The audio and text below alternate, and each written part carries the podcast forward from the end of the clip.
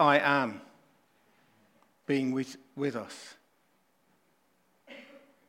The God of the universe, the Lord who made the heavens. I love it when I start thinking about how great He is. And we've been singing, There's no rival, He has no equal.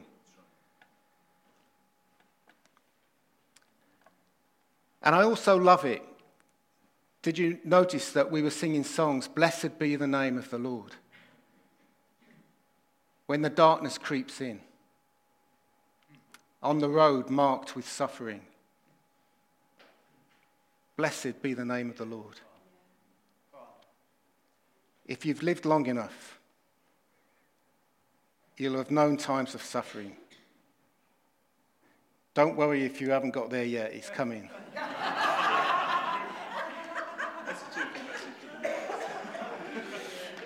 So I'd like to talk to you today, and uh, I, try and, I need to try and be succinct because I know I could go on about um, a man in, who lived about two and a half thousand years ago, who's an amazing example to us. And I've entitled my subject today putting God first at the beginning of this year. And I just want to give you some background. After King David, if you know your, if you know your Bibles, the, the height of Israel's history was at the time of King David and Solomon. Solomon built an amazing temple. God filled the temple. But things didn't go well after, this is about a thousand years before Christ. Things didn't go well after that. There were other future kings who did what they were not supposed to do. They intermarried with other nations, and the consequence of that was they took their idol gods as their own and they worshipped them. And the Lord God, the Lord who made the heavens, was offended. And he said to them, and he sent prophets to them to warn them, saying, Do not do this. It won't work out well for you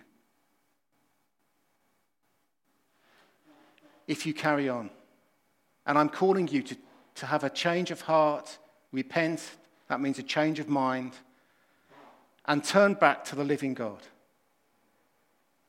And the interesting thing was, I think it's really interesting what Adam said. The Lord who made the stars, the Lord who made the heavens, the Creator God who loves us. He said, Why would you worship an idol made from hands? Often little statues made from wood or stone. How could you even compare worshipping an idol to worshipping the maker of the heavens, the Lord, creator of earth, and all that is within it. But they would not listen. There was division. If you know your history, Israel was divided into two kingdoms the northern kingdom, the southern kingdom. In the northern kingdom comprised 10 tribes of Israel southern kingdom that included Judea, com- comprised the other two, Judah and Benjamin. They turned their backs on the Lord and what God said would happen, what the prophets said would happen, happened. In the, the northern kingdom, the Assyrian armies came across into Israel and they took the 10 tribes of the northern kingdom back out of, out of Israel into Assyria and, and made them their slaves. Terrible. Just imagine it. An occupying army coming and taking you off to a foreign land because they had removed themselves out of the protection of the Lord. They never returned. And the prophet said to the southern kingdom, if you carry on worshipping idols, by the way, I found um, a little description of idols. The Hebrew word for idols means little dung balls. and that just about sums it up. Why would you worship a little dung ball when you could worship and know the living God? Why would you do that? It's, when you think about it, it's just complete madness. And the prophets said, including Isaiah, Jeremiah, Ezekiel, and others, said, If you carry on worshipping these idols, an army from the north will come and invade you and take you off to their kingdom. Just as God said.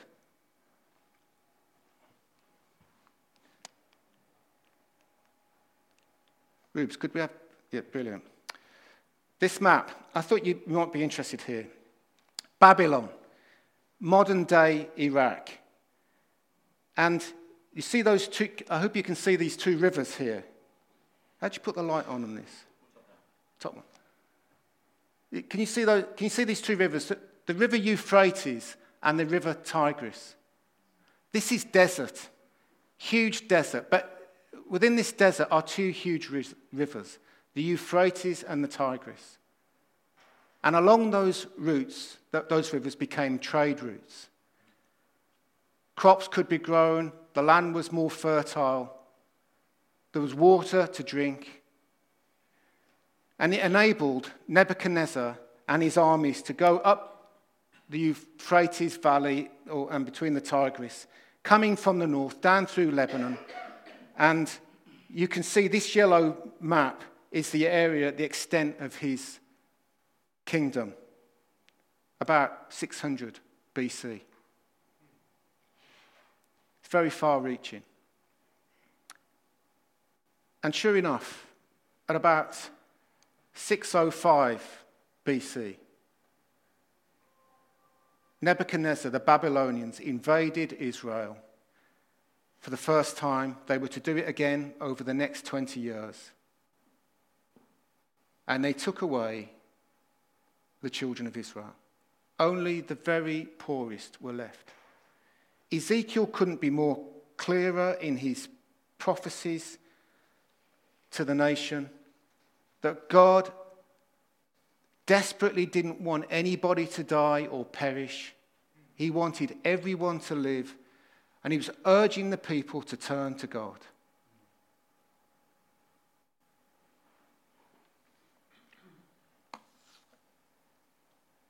But most of them chose otherwise. And the consequence was a judgment came upon them because of their sin. And they were taken off into exile.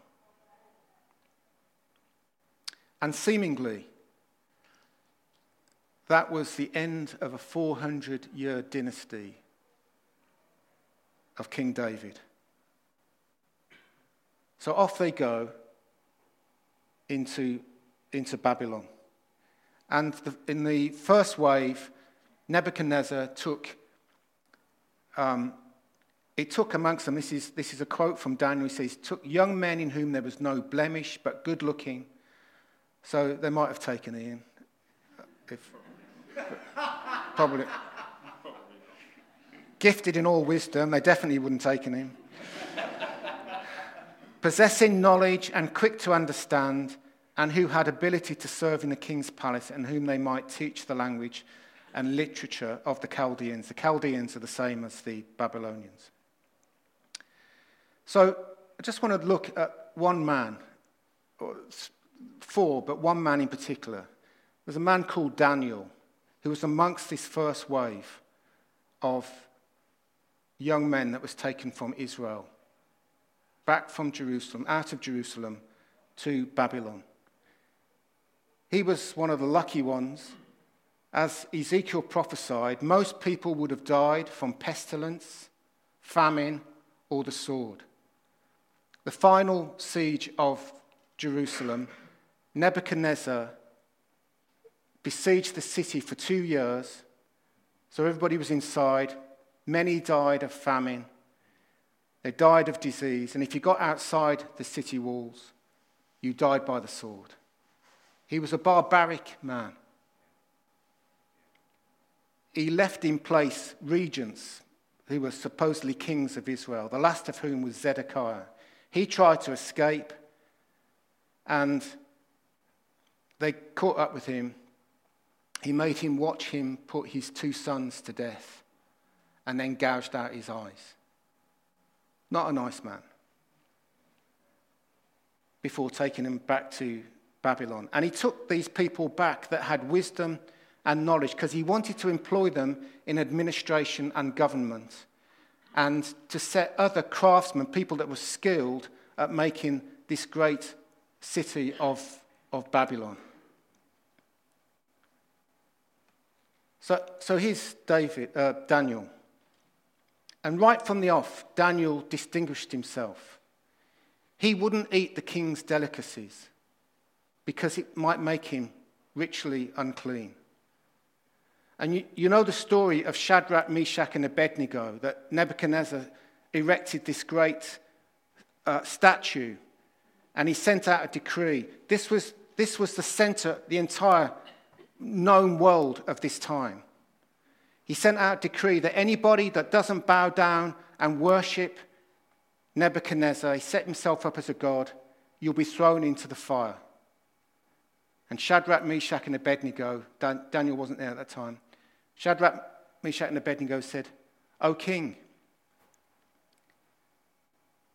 we will not bow down and worship you. Our God is well able to save us. The great I am. He's well able. Yahweh. But even if not, but even if not, we will not bow down to your statue. And you know the story that they were throwing in there, and they made it seven times hotter. And one like the Son of Man may have been an angel, quite conceivably could have been the Lord Jesus himself walking with him, rescued them, brought them out of the fire. And the consequence of that was is that Nebuchadnezzar issued decrees that everybody should worship the living God who rescued his people. And Daniel distinguished himself. He was there 60 years or more in this land. And he worked for the kings and subsequent queens, kings. So it was Nebuchadnezzar, guy called Belshazzar, and now we come to a king called Darius. Not sure whether he's one and the same as King Cyrus, but he's from the Medes and the Persians. So, and it's been, there's been a bloodless coup. the people of modern day Iran have invaded the people of modern day Iraq and taken control of this great palace at Babylon. And now Daniel is serving in the courts of Darius. And we're going to read from Daniel chapter 6 and verse 10 onwards. I need to tell you that Daniel so excelled, he so excelled in the king's courts that the king wanted to make him the prime minister over the whole kingdom. And the other governors were not happy about this, but they could find no fault in him, not a blemish.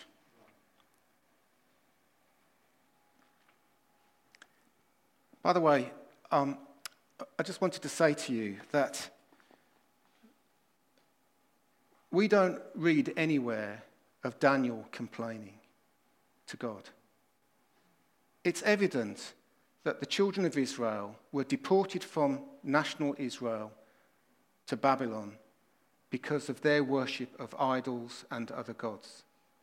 That's not true of Daniel. Daniel was clearly a God fearing young man because as soon as he comes to Babylon, he wouldn't defile himself with the king's delicacies. Shadrach, Meshach, and Abednego wouldn't bow down to another idol. the, the, the statue that King Nebuchadnezzar set up. He might have said, God, this is not fair that you've brought me here. I've done all that you said to me. I've not wavered. I've been 100% devoted. Look how you've treated me. He doesn't do that at all. Life is not unfair to Daniel, even though he's now serving a foreign king in a foreign land.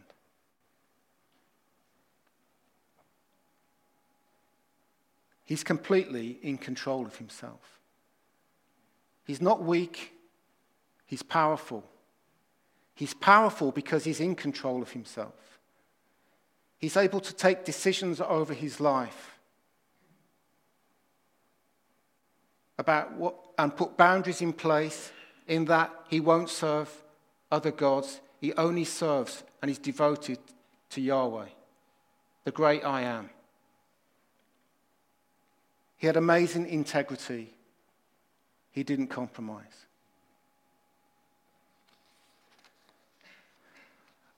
And this is my first point. If you want to put God first in your lives, if I want to put God first in my life, our belief determines our behavior. It doesn't work the other way around. Our behavior does not determine what we believe. We act out of what we believe. Would you agree with that? So you need to know what you believe.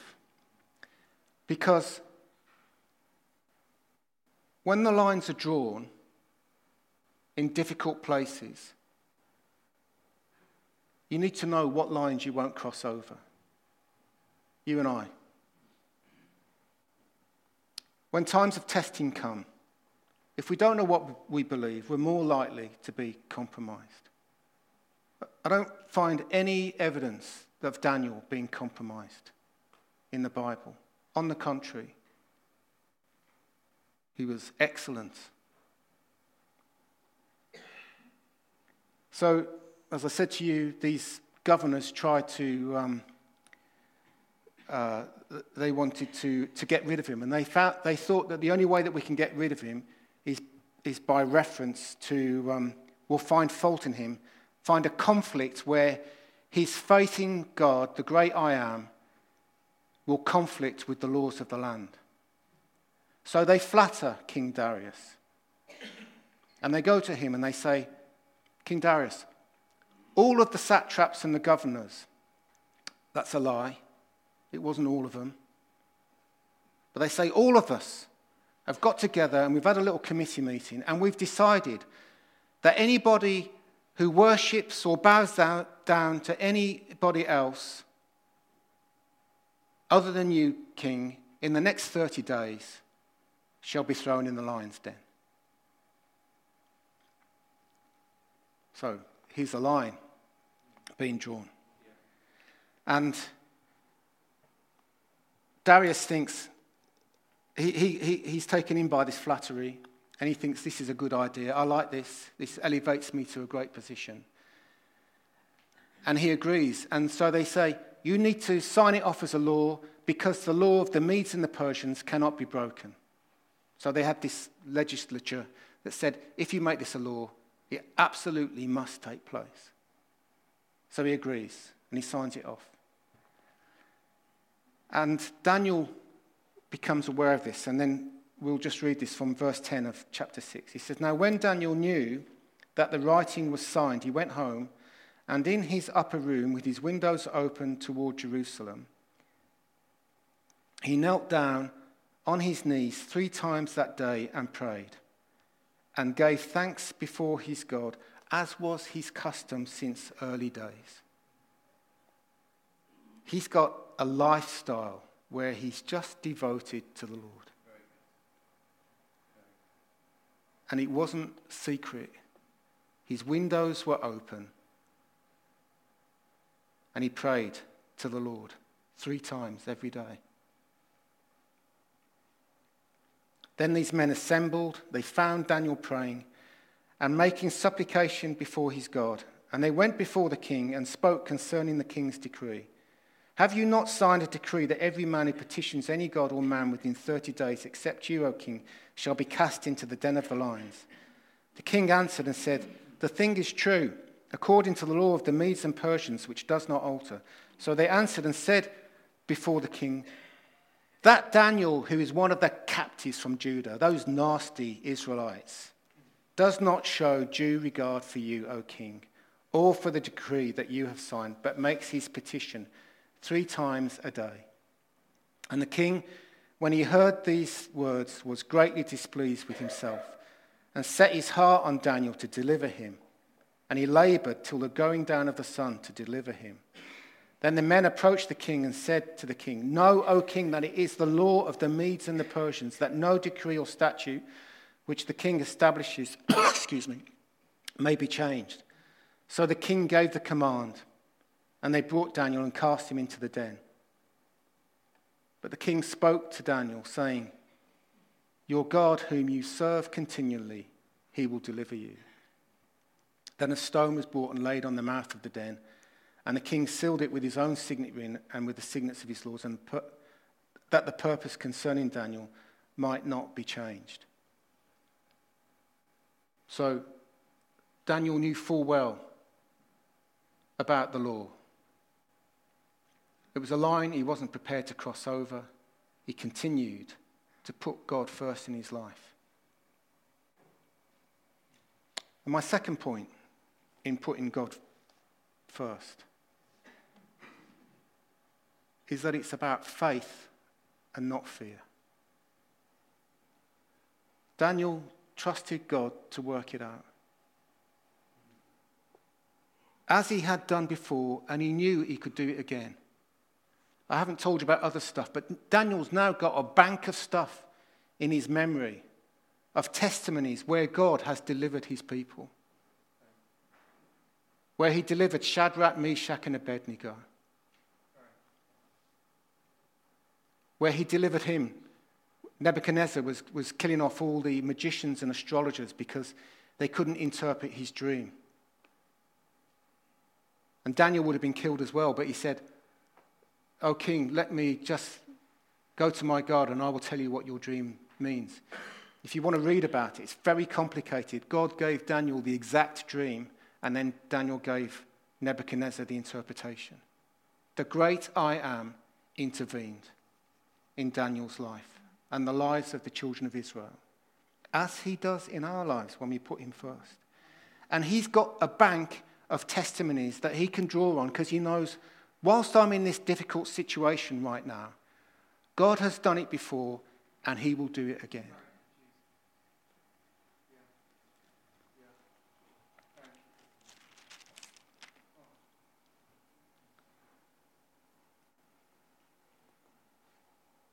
Where did we get to? So, um, verse 18. Now the king went to his place and spent the night fasting, and no musicians were brought before him. Also, his sleep went from him. Then the king arose very early in the morning and went in haste to the den of lions. And when he came to the den, he cried out with a lamenting voice to Daniel, saying to Daniel, Daniel, servant of the living God. It's amazing. When you put God first, those that don't know God get to recognize that there is a living God. Not a little dung ball, an idol, but the living God, one who made the heavens. Has your God, whom you serve continually, been able to deliver you from the lions? I love this. Then Daniel said to the king, O king, live forever. There were no words of bitterness or revenge about Darius throwing him in the prison. My God sent his angel and shut the lions' mouths. That is a powerful thing. When we think about an intervening God doing powerful things, shutting the mouths of lions is a powerful thing. He's done it before, he'll do it again.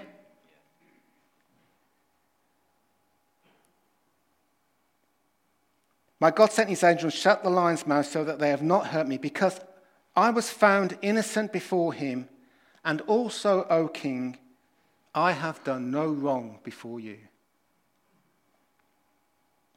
The king was exceedingly glad for him and commanded that they should take Daniel up out of the den.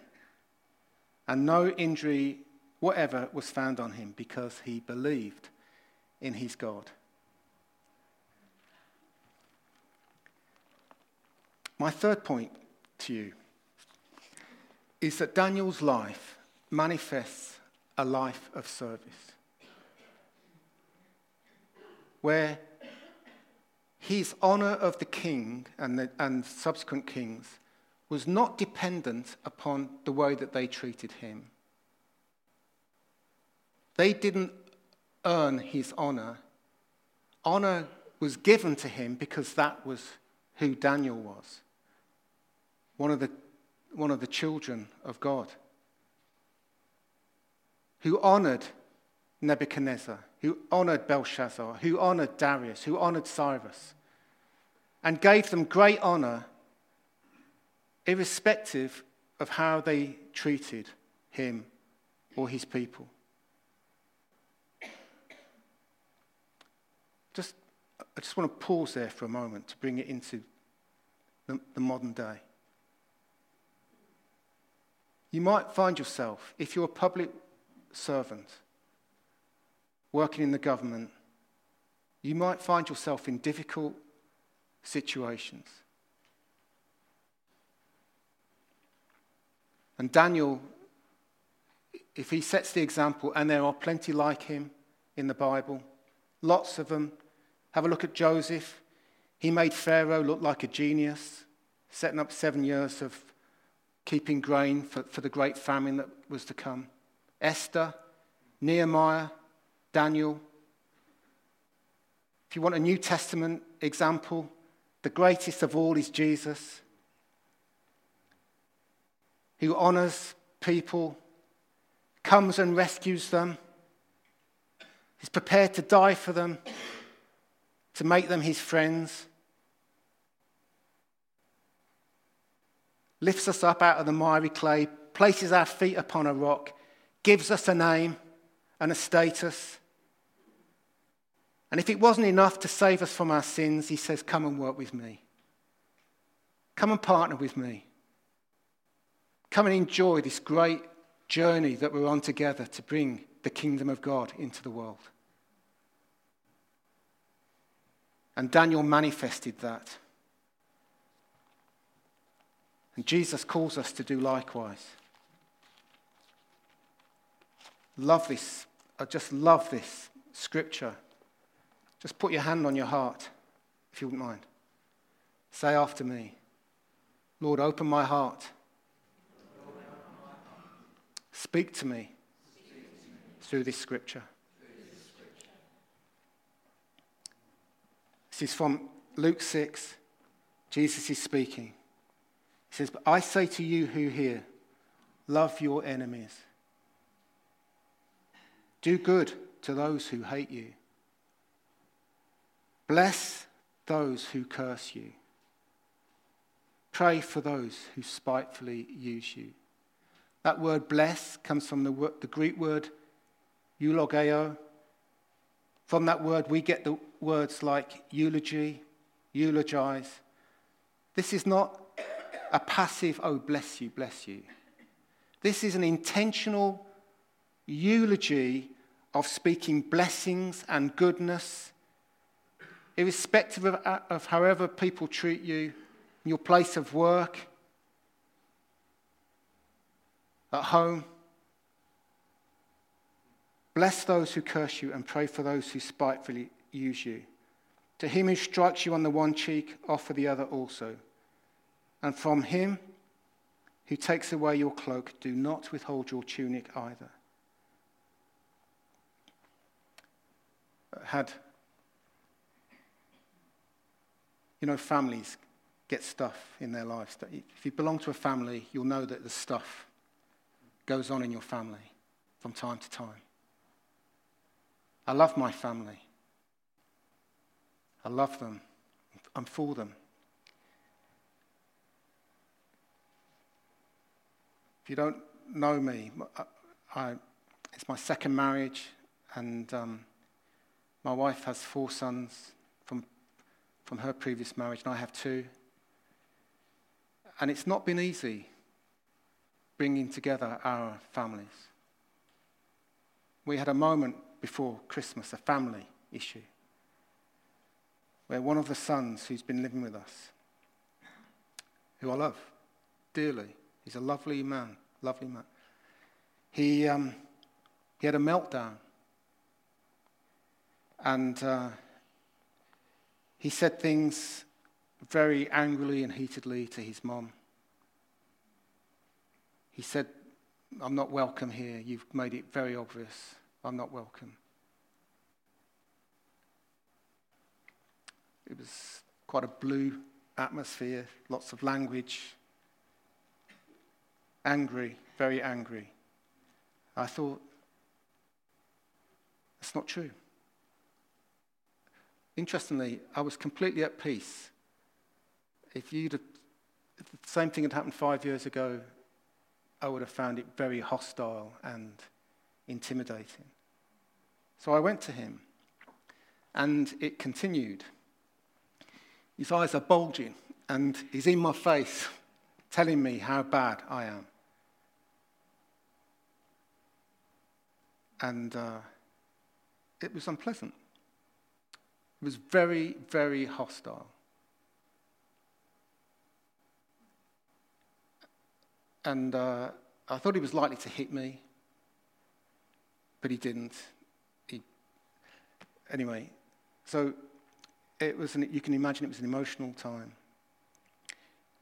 And he went off in a rage. And we sat down, said to Kim, let's pray. Lord, we just bring this situation to you. Ask you to intervene.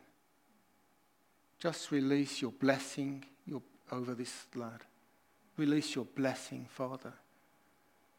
Be on him, heal his wounds. Release your goodness over him. He came back about two hours later, and we were looking at something. We carried on because we didn't know what, quite know how it was going to work out. He said, Can I talk? So I said, Yeah, you can. He said, I'm sorry. I don't know what came over me. I said to him, Can I say something to you? I said, I said to you before, and I'm saying to you again now. Nothing that you say or do is going to stop me loving you. Tears started to come down his cheek. I said, Can I give you a hug? His mum hugged him. There were tears.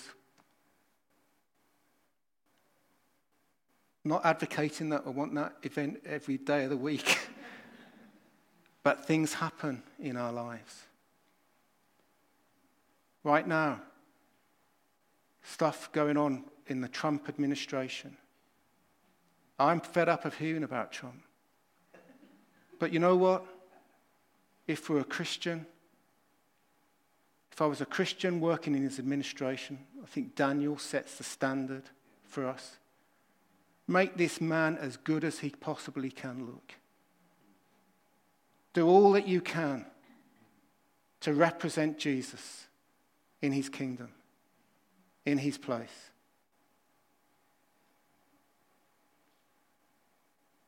I'll bring it closer to home. If you're at schools, I realise schools can be difficult places.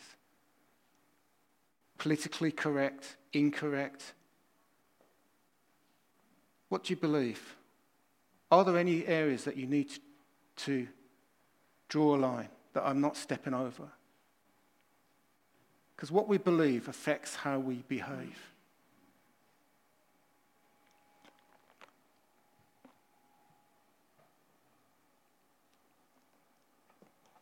Luke says, out of the abundance of the heart, the mouth speaks. If there is good inside the heart, good will come out. If there is evil, evil will come out. And see the outcome of Daniel. Verse 24 the king gave the command, and they brought those men who had accused Daniel and they cast them into the den of lions. Their children, their wives, and the lions overpowered them and broke all their bones in pieces before they ever came to the bottom of the den. God is able to take care of those that would want to cause any harm. He's well able. And moreover, look at the glory that came to the Lord, maker of heaven and earth. King Darius wrote a decree to all peoples, nations, and languages that dwell in all the earth peace be multiplied to you. I make a decree that in every dominion of my kingdom, men must tremble and fear before the God of Daniel. For he is the living God and steadfast forever. His kingdom is the one which will, shall not be destroyed, and his dominion shall endure to the end. He delivers and rescues, and he works signs and wonders in heaven and on earth, who has delivered Daniel from the power of the lions. So this Daniel prospered in the reign of Darius and the reign of Cyrus the Persian. And I want to say to you, as we put God first,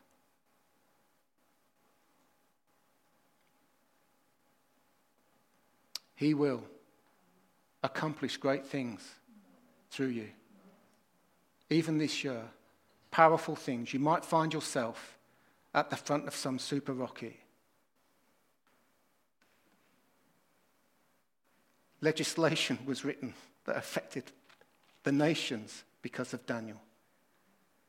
You might have policies in your school that are rewritten because of a stand that you've taken over something. Amen? We're going we're going to break bread. And in doing that, can I suggest that we reflectively choose this year to put God first? It's, it's a choice. We make a choice from this day. Lord, I'm putting you first. I'm putting you first in my home, in my place of work. Amen. Let's break bread. On the night that Jesus was betrayed, he took bread and he broke it and he gave it to his disciples. He said, Take, eat. This is my body that is broken for you. Do this in remembrance of me.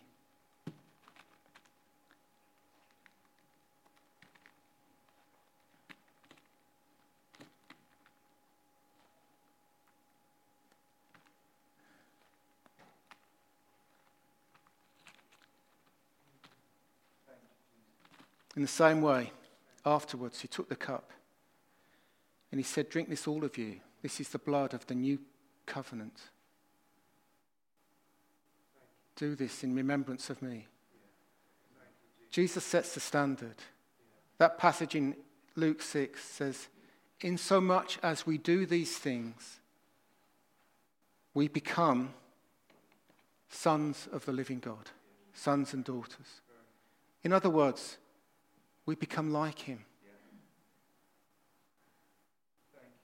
And he does this because he's kind and merciful to the whole world, not just a few.